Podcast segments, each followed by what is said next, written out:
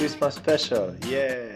Today's episode it's in English, but you should follow us on where are we now? We are on YouTube. That's the main channel if you want to comment. And uh, we also have a few podcast directories such as Castbox. Spotify. Um, Oh man, Apple Podcasts. Google Play. Yeah, and there's one more. I don't know which one. there's one more. All the links I, are on I our think website. the the missing one is just the RSS feed. Oh yeah, and go visit our website on podcast2030.com. All of our episodes are there. Of course, it does help if you know a little bit of Hungarian, but have fun nonetheless. Okay, so today's special Christmas topic is about the fourth planet in our solar system. Okay, so the reason for us discussing Mars, of course, is the big news about the new Mars lander called InSight, which just landed. So, first of all, it's a bit further from the sun than our planet and the distance between the two planets uh, vary of course because of the elliptic orbits of the planet so the minimum distance can be 50 million kilometers and the maximum can be 400 million kilometers How much is that compared to, let's say, the moon or something? I don't know the moon, but what I know is the is the dif- different the distance between the Earth and the Sun. That's uh, 150 million kilometers. So it can be the third of that, or it can be twice as much, depending on like it Oh, can be it can be that they are on the opposite side of the Sun. So then that's when the distance can be twice. Right. But but but actually, it's quite it's quite far. Then it's, it's it's quite far and then this is one of the interesting things so then every two years and two months there's like a window to launch something towards mars which will take minimal amount of energy as they say because every two years and two months the the planets kind of align like they are close and then you can launch something. Like then it's it takes less fuel and it's more efficient to launch a mission to mars. So that Right, means which is super interesting i didn't know that but that means that for example if you want to launch something and one of your instruments or your rocket is not ready yet like you miss the deadline then you miss the launch window and then you will have to launch like two years. two years from now so it's a risky business doing this exploration to to mars Now I'm thinking, what? When was the last window? Was about three years ago, right? Or two years and nine months, or something like that ago. No, the, the last window was the one. So actually, a trip to Mars with the current technology takes around seven months. So the last window was this year between May and June. Oh, so that's why it landed now. Yes, and that's why that's when they launched the InSight lander, and it landed on November 26, I think. Right. By the way, there is a Wikipedia article called "Relative Similarity of Mars to Earth." Yes. then all, all of this is nicely explained. Yes, and I think we should talk about that because there's like a lot of interesting facts which I I didn't know. Before we do, I'm just thinking that actually uh, maybe I got a little bit sloppier with my news delivery about space, but I don't think there was that much media hype about this one, the the new lander, as uh, it was about the rover, the last what was the name of the last rover? Curiosity. yeah. Because that's a rover, of course, so it, it moves around. It's much more exciting. So, but then I guess that Curiosity was one launch window ago or two launch windows ago. Yeah, that's like three launch windows before. so the thing is, I think you're right that there was some media coverage, but maybe the bar goes down. Like people don't get so excited about another Mars mission when it's just a lander, and it's when there will be a human mission again. People will be super excited because that's like new frontiers, like Okay, okay. something which haven't been done before. You're, you're jumping ahead. You're jumping ahead. So, do you think there will be a human mission? Of course, So, first of all, when, obviously, but the when is kind of like fusion power. It's like always five years in the future since 2010 or maybe earlier. But is it going to be private or is it going to be government led? This is the tricky one, I think. Yeah, that's that's a tricky one. I think it will be private because governments have a lot of problems and it's really hard to justify reallocating money from some services to space exploration. Like it's it's hard to defend. I mean, you can do it, but you will lose to another candidate who says I'm gonna put everything in healthcare, and I'm going to build a wall with the money. and then I'm gonna build build a nice wall around the country. What do you think?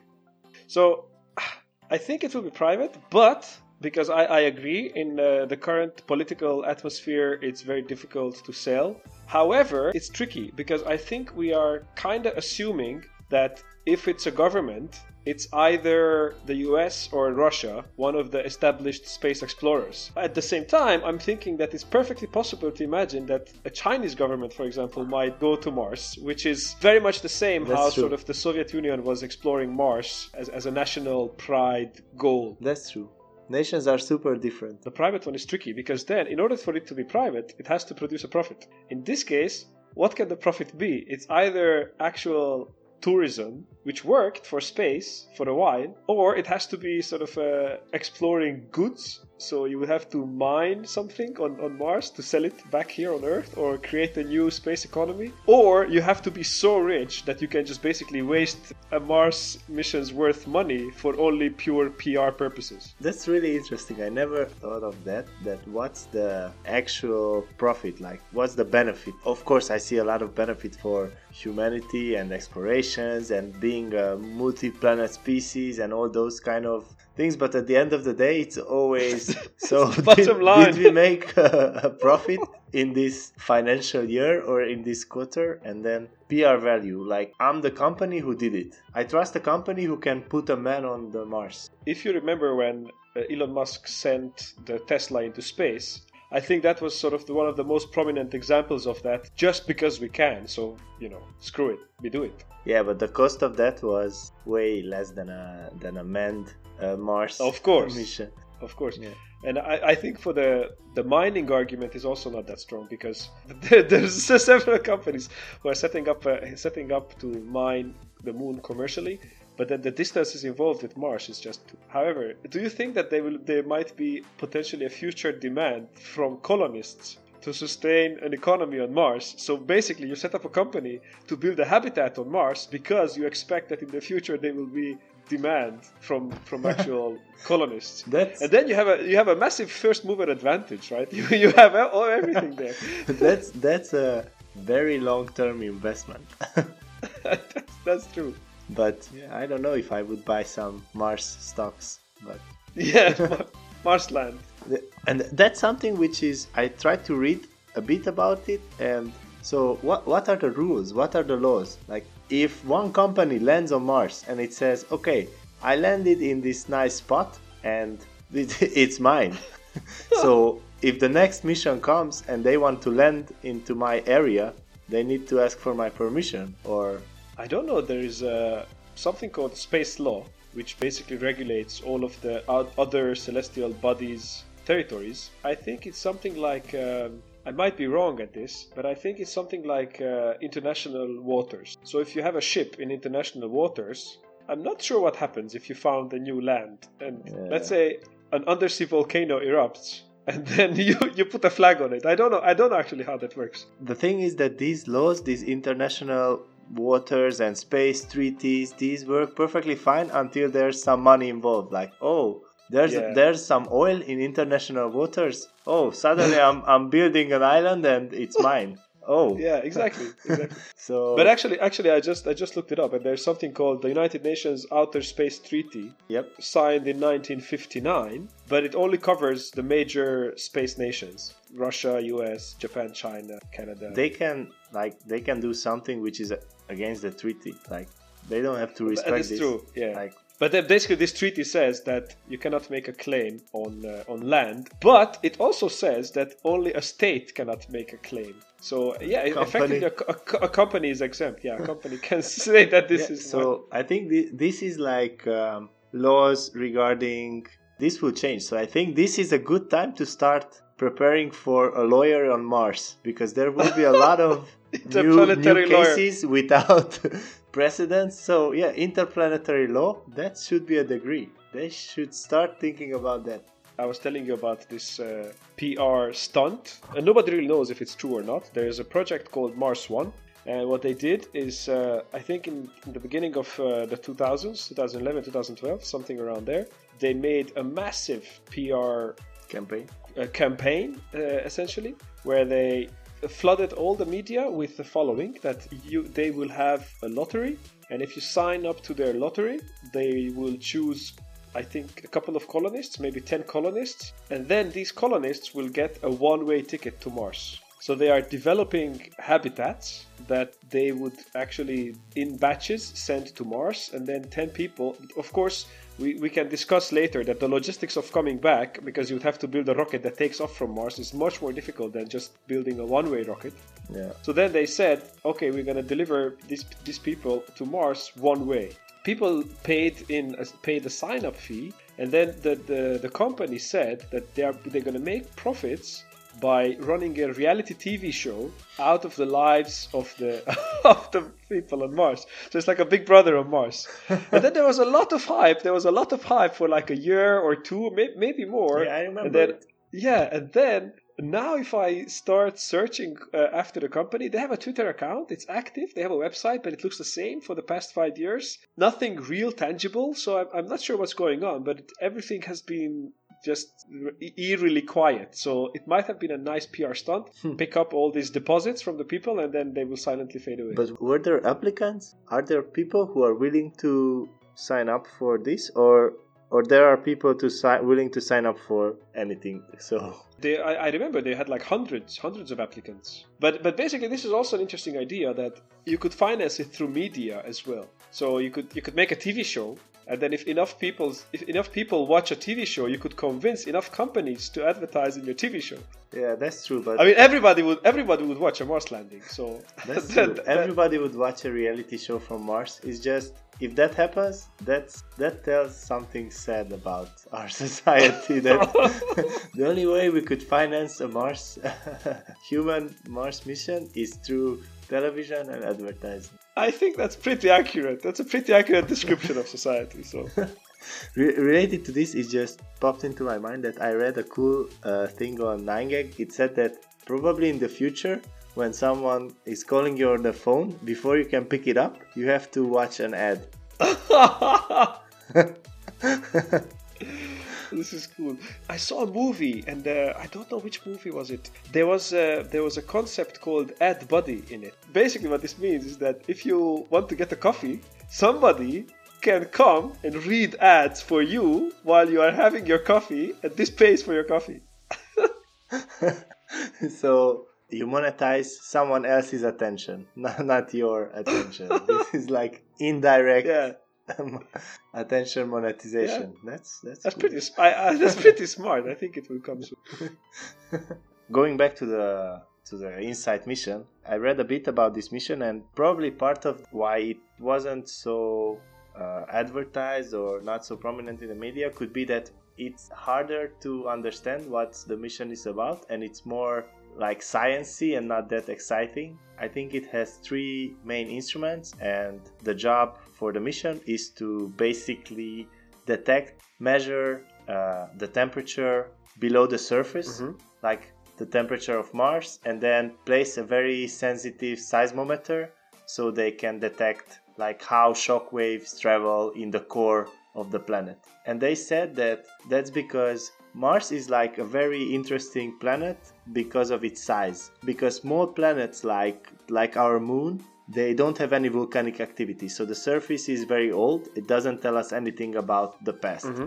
The Earth is a huge planet, so it has like a very active core because of all the gravity crushing the core together and it has a lot of volcanic activity so the surface changes changes a lot so again it doesn't tell us a lot oh. about the oh. past but mars is like kind of in between so the main goal of this mission is to have some measurements some data from which they can approximate how is the core of mars is it active how was in the past there's a possibility that there's water on mars but it's underground and now if this uh, lander with the equipment measures that the temperature there is around zero degrees, then it might be plausible. But maybe it's around, I don't know, minus 25, and then it's not plausible at all. Then it will be frozen ice. So right. these are the kind of goals of the mission, but it's more related to geology and it's hard to PR these kind of things. Yeah, but this is, of course, uh, from a general science advancement point of view, in terms of understanding how Earth evolves and how other planets might evolve, it's it's very crucial. But yeah, it's as you said, it's not as marketable. I'm just looking that actually they don't know if the Mars core is liquid or solid. They don't know that Mars doesn't have a magnetic field, so probably it's not like a rotating liquid core, mm-hmm. because I think that gives Earth's magnetic, magnetic field. field. Yeah. It's like but, an engine. But other than that, they don't know. And there was another interesting thing which which I read is that the Mars atmosphere is it's too thick to just land simply because you will burn up in the atmosphere. So you need to use a heat shield. But then it's too thin to use a parachute to slow you down because there's not enough atmosphere to slow you down.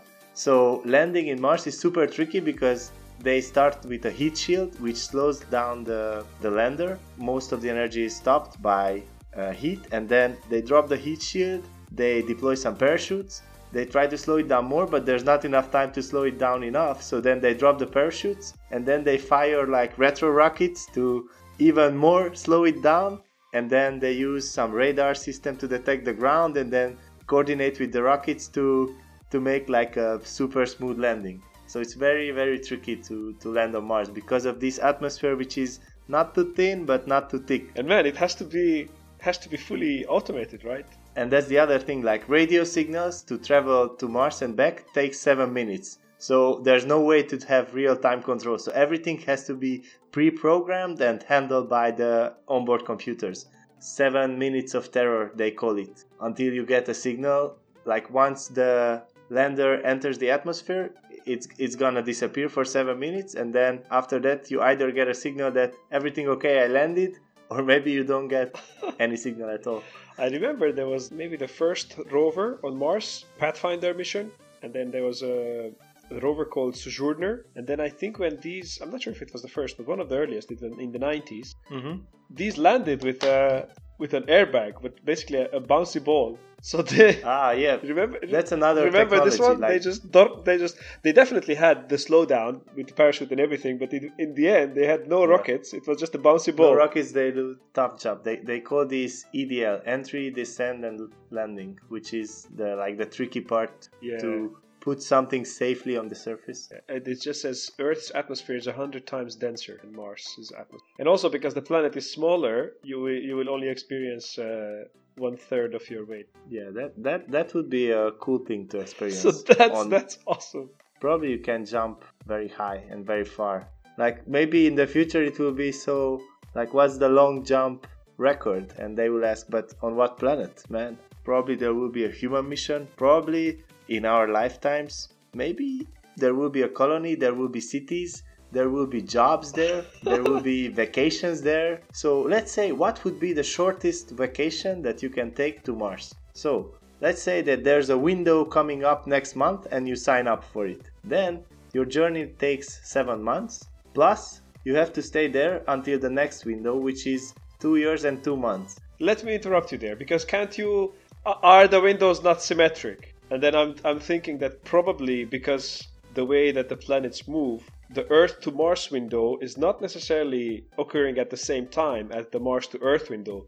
Because one planet has to be ahead of the other when you launch to, to get this ah, uh, get that's this window correctly. So it's complicated. But let's say that it, it will take two years. Like you cannot who, who wouldn't want to post a selfie from mountains or craters from Mars? I'm just looking at the data transfer rate of Curiosity 256 kilobits uh, download, 2000 kilobits upload. So actually, that's not too bad. Yeah, probably it will be hard to do a, a vlog from Mars. This is the company that we should invest in an interplanetary communications company. Probably there actually yeah. are several players who are actually looking. You build out the infrastructure and then to lend it to all the others. Yeah, exactly. So let, let's talk about the very first the very first colonists, if these are people. Because of what you said, well, we have to consider the two cases separately of whether we leave them there or we want them to come back. Because if you want to come back, you have to build a rocket which takes off from Mars.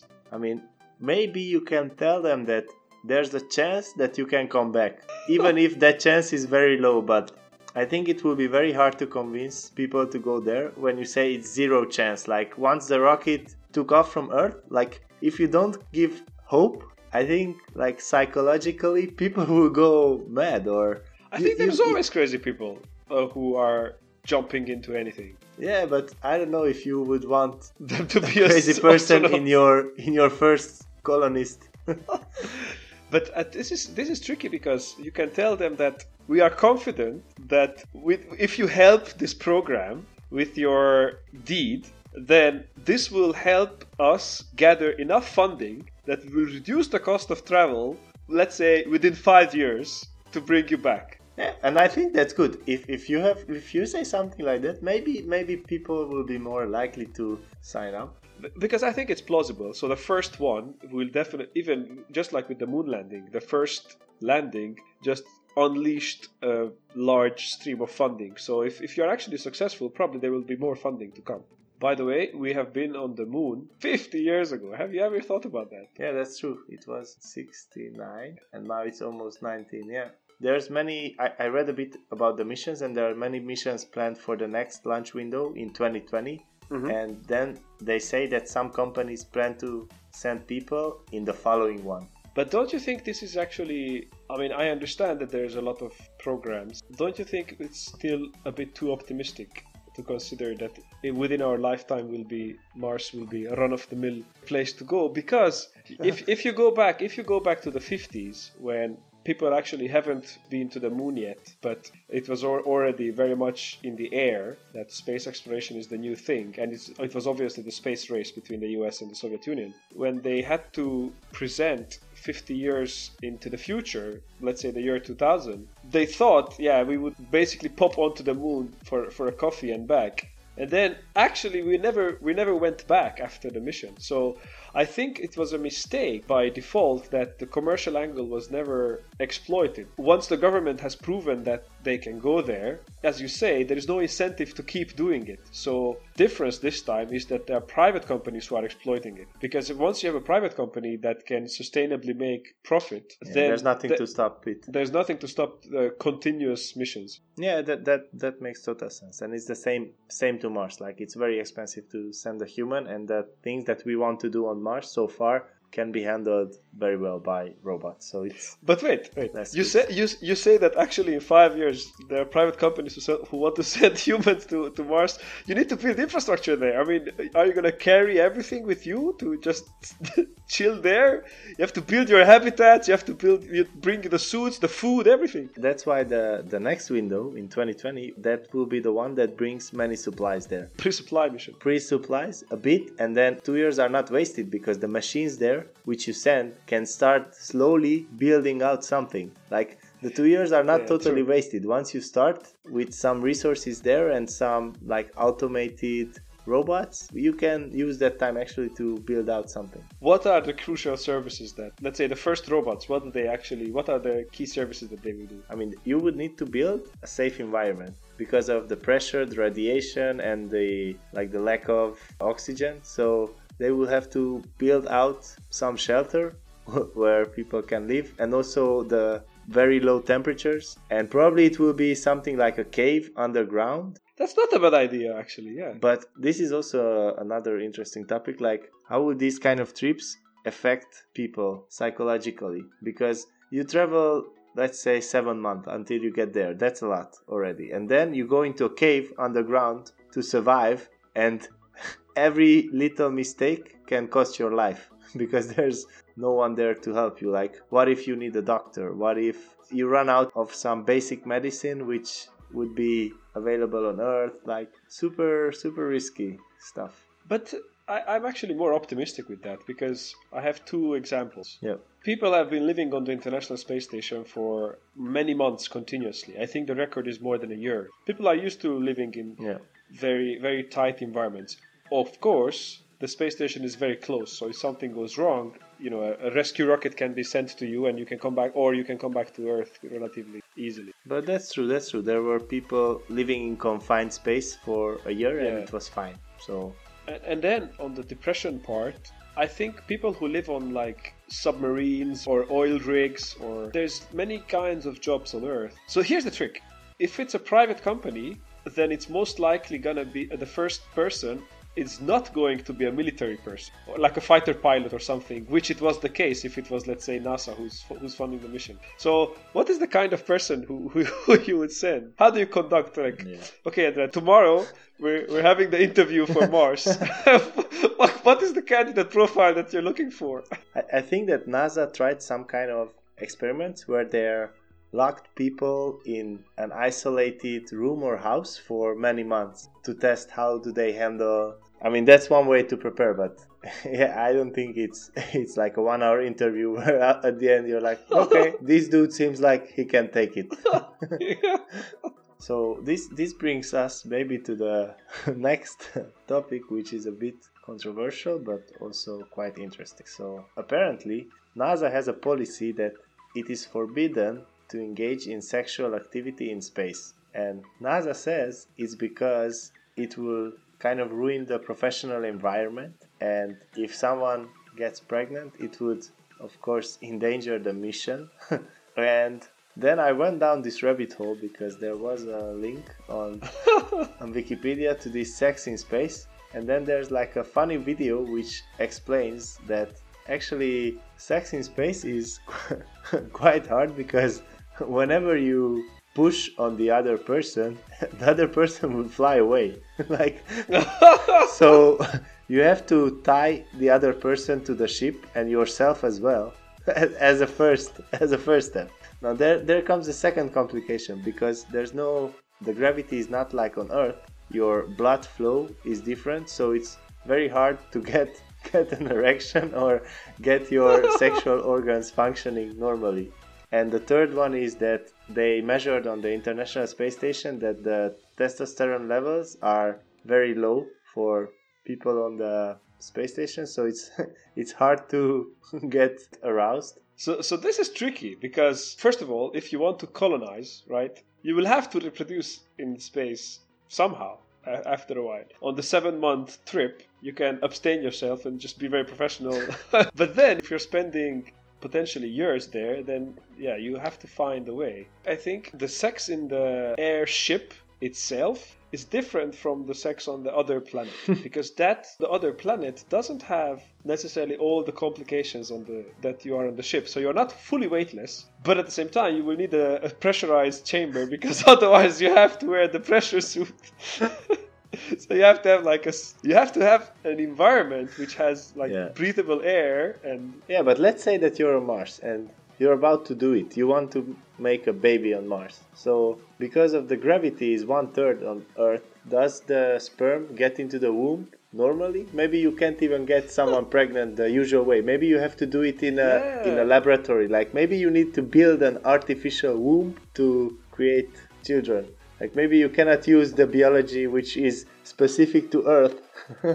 okay, this is a big topic, potentially a new episode. But do you think sex will disappear from humanity? And in the future, all of it will be artificial? So it, this question becomes an invalid question in 2100. Oh, man, that's an interesting one. They will have to figure out something how to do this on other planets. But why would it disappear from Earth? Because there's a better way, artificially. First of all, artificially, maybe you can just, uh, as we discussed, you can design the baby that you want, and you can just print it. but no, basically, maybe I'm thinking it has already been shown that basically sex has been declining in the Generation Z times. So people are spending too much time in front of the screen and that decreases your arousal levels. Ah. I'm not sure if this is sex for pleasure and or sex for reproduction, but basically it has been declining steadily. So several people have uh, postulated that with time we will replace the brain pleasures that the brain currently gets from sex with other activities, and then we will only look at it as sort of a reproductive uh, act, but then it becomes a task so then we would like to we would want to automate the task and then we would we will automate it by potentially removing the human or making the interaction completely streamlined. Whoa. That's an interesting idea. And i, I can totally uh, see how that can be true because of all this new technology. You can get the dopamine shots and the same high from many other activities. For example there could be drugs which make the same effect in your brain as an orgasm in right, the future. Yeah. And then you say, okay, flirting with someone and getting to the point where you get get to have sex it's too much effort so maybe i just pop a, an orgasm pill and it's all done there's also an episode in black mirror where they have basically robots replacing the partners and then it becomes a real problem that the robot performs much better so basically, from from there onwards, people only, only will only oh. want to oh. have sex with robots because people are inferior. Oh man! so yeah, this this this can also be a quite a deep rabbit hole. but if I had a company, if I had a company whose whose purpose is to colonize Mars, I think even even now already the most cost-effective or sort of least resistance path might be through an artificial way. That's so, another another business idea. Space incubator. We have the International Space Station, which has zero gravity, and then it has been there for like 20 years. I'm quite amazed that this hasn't been tried so far. Yeah, that's that's true. There. This is an important problem. Yeah. I also read a bit about this, and apparently there was Pornhub wanted to do a shoot a sex scene on the International Space Station, and they did a crowdfunding for that, but the money like they didn't hit the goal. They, they couldn't raise the money so they didn't do it. But then then there was another company which actually did it. But just to be accurate i want to oh really? So there was a private company and they shot a movie called the Uranus experiment. There they shot an intercourse scene in zero gravity, and that but that was accomplished with a plane, with an airplane, which yeah, which went 3,000 meters and then a deep a steep dive, and then there was like a zero gravity for 20 seconds, and they shot a scene so that was the only like experiment actually. That's interesting. That actually the International Space Station is there, and then and they they're not nobody's using, using it. it. Yeah, they're not using it for science. Do you know how how are these uh, planes called? The, the zero gravity planes? No.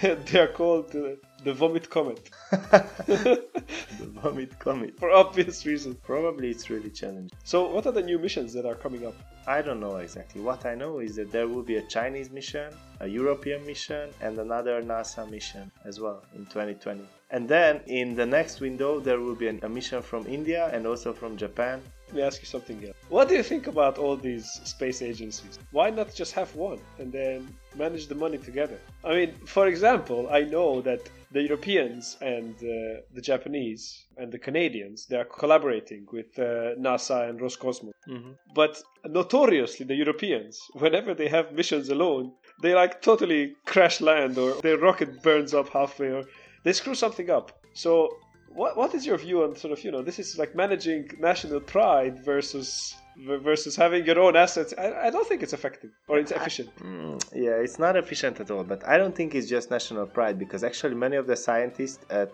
jpl or nasa are not from the us they are immigrants like super smart people who went there for a good career. So i don't think it's national pride. It's something with how people organize and how you have historical hierarchy structures which are very like resistant when it comes to change. Yeah probably that. But you're right like all these agencies could cooperate and then put their resources together and reuse things from each other equipment development. And it's yeah it's and it's mostly sort of knowledge or, or, or know-how because if you have sent 200 rockets there's much more data or it's the little things you know of how many turns does this screw has to have? Five and a half or six?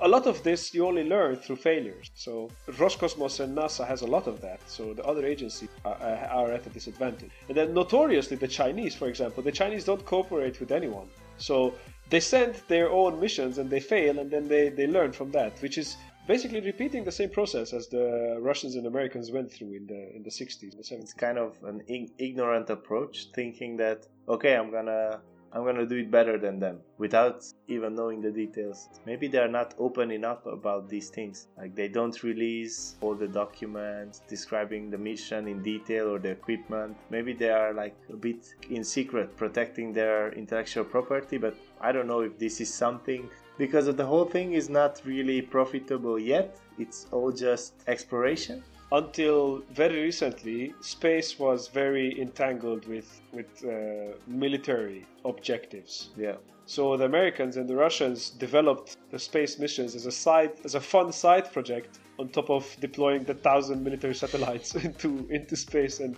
and then seeing how they work. So there's actually also a defense objective. It could be a defense objective for, for, for a non-cooperation. But also, what I'm just thinking now, competition might be good as well. I mean, after all, the moon landing was just because there was competition. Otherwise, they wouldn't have done it. Yeah.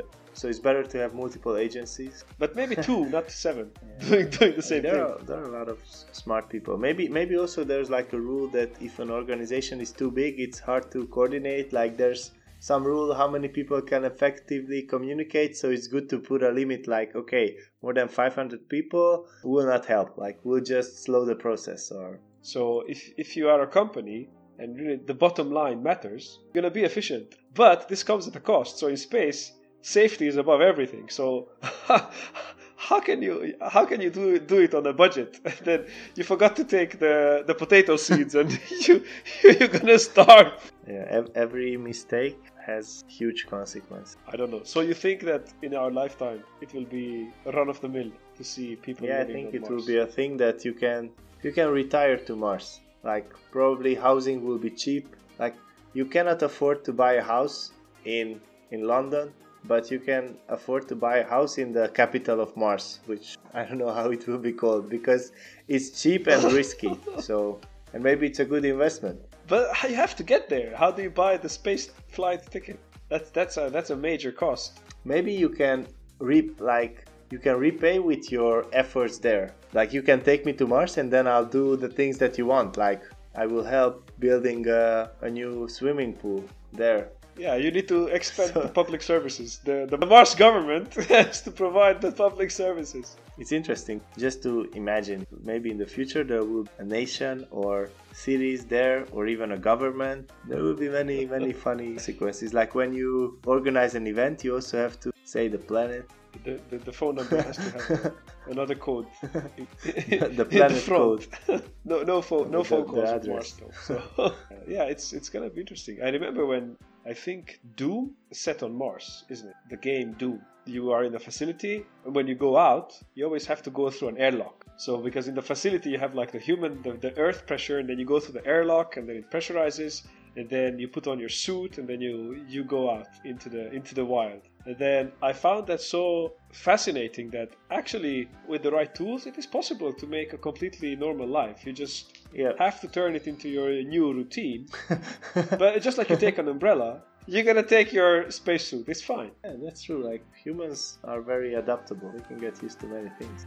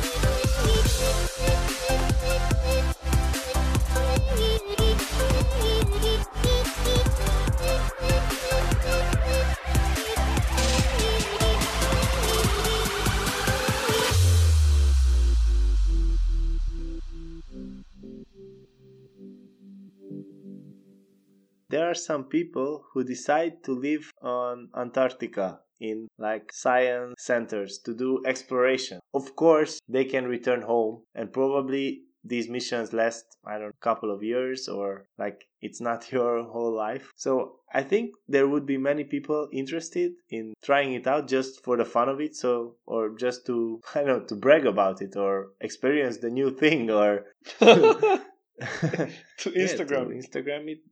But you have to provide the possibility to return. Because zero hope if you Yeah, say that yeah, think so. yeah, there's you're not gonna return. That's that's hard to take, or at least for me. Maybe that maybe some people are fine with that. I think that's you're right, and I think you also put it put it very nicely that perhaps today Antarctica, the Antarctic research stations are the ones that compare the most. Because the journey to go to Antarctica is sort of comparable to go to Mars. And then also you have to spend a significant amount of time there, probably on, on a year scale. And especially if you're one of yeah, and it's cold, and especially if you're one of the researchers who stay over the winter in Antarctica. It's dark. It's super not Yeah. friendly for humans. yeah, maybe I think that that's, that, that's the, really nice. That's a really nice parallel. maybe that would be the training center. Like before going to Mars, there's like a one year prep at Antarctica, Antarctica, yeah. like a Mars course, pre Mars course, Boot camp. a, bo- a boot camp for for your for the colony.